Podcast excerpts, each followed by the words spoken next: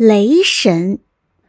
很早很早以前，在世界刚刚形成的时候，天还不像现在这么蓝、这么清澈，而是像牛奶一样浑浑的；地也不像现在这么硬、这么结实，而是像面团一样软软的。那时，天和地的距离很近。天地间到处密布着金色的雷电，那时的雷电不像现在一样一条条竖着劈下来，而是纵横交错，像蜘蛛网一样密密麻麻地笼罩了整个天空。因为没人管，雷电非常凶悍，他们一高兴或者一不高兴，就要吓唬人来取乐。他们在天空轰隆隆地敲起大鼓。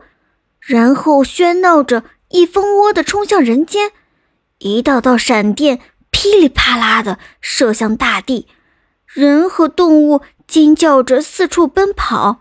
每次雷电来过之后，大地一片焦黑，许多树木都被劈倒，还有无数的人和动物受伤，真是悲惨至极。天庭知道了这件事，就派天神去管理雷电。可是雷电连天神也不放在眼里，他们实在太厉害了，把派去的天神都劈伤了。没办法，谁也管不了雷电，人们只好继续过着提心吊胆的生活。就这样过了好多好多年，一直到了南朝时期。这时候，大地上出现了一个叫陈洪的猎人。他是方圆几百里有名的神猎手。陈红有一只长着九只耳朵的神奇猎狗，这只猎狗可有意思了。它的耳朵会说话，耳朵怎么会说话呀？它又不是嘴巴啊！耳朵当然不能直接说话，不过它会跳。每次一只耳朵跳，就是在说。这次打猎有收获，要是好多只耳朵一起使劲跳，那就是说收获大的不得了。一天，陈红要去打猎，出发前他看到狗的九只耳朵都在跳，他高兴地想：哈哈，看来今天会有大收获呀！于是他背起弓箭，带着猎狗出发了。他们走到森林的时候。忽然刮起了大风，晴朗的天空瞬间变得像黑夜一样，猎狗狂叫个不停，雷电不断的劈下来，陈红惊慌的到处躲避。忽然一声雷劈，一个大炸雷落下来，劈开了一丛荆棘，荆棘丛后出现了一个大肉球，还没等陈红回过神来，从肉球里跳出一个白白胖胖的小男孩。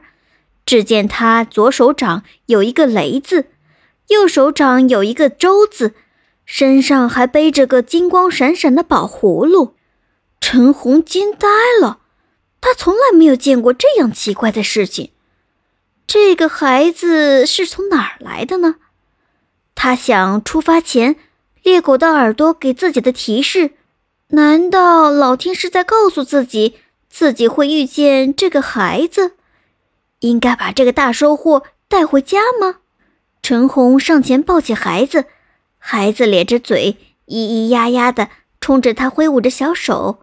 陈红看着孩子乌溜溜的黑眼睛，感受着他软软的小身体，一下子从心里喜爱上了这个小东西。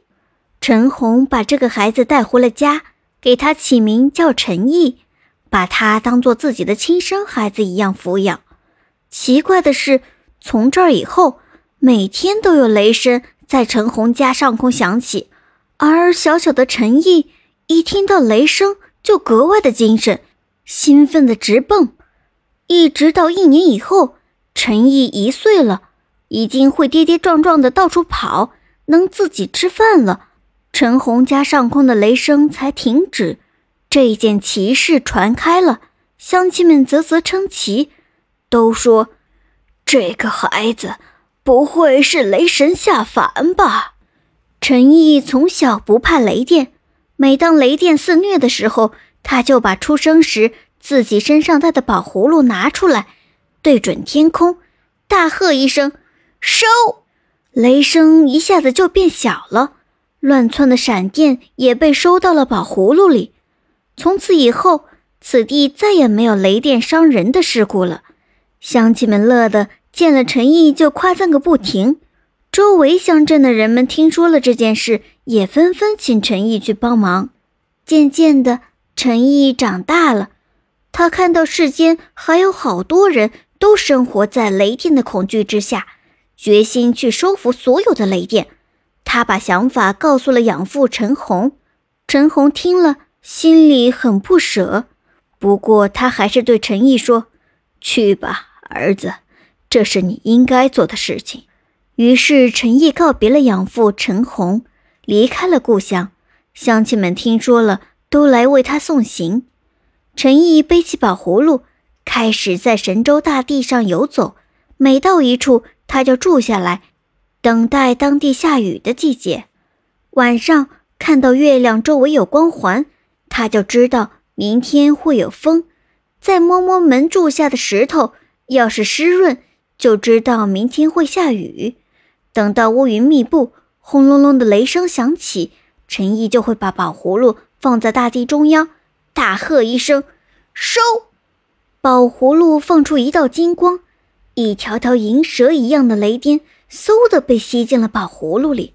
就这样，陈毅的脚步踏遍了天下九州，一束束的雷电都被收进了宝葫芦里。终于有一天，在东海之滨，他用宝葫芦收起了最后一束肆虐的雷电，天下的雷电全部都被收服，世间终于太平了。陈毅收服雷电。造福百姓的事情被天庭知道了，天庭又惊讶又感动，就下旨请陈毅来天宫，专门负责掌管雷电。从此，他成为了真正的雷神，他的家乡也因此得名为雷州。陈毅成为雷神之后，除了掌管降雨时的电闪雷鸣，还负责用雷电来惩罚恶人。每当看到有谁做了坏事，他就从宝葫芦里放出一束雷电，来威慑犯错误的人们。人们为了纪念他，在雷州修建了一座雷公庙。每年，人们都带着贡品来到雷公庙，雷响大鼓来祭拜他。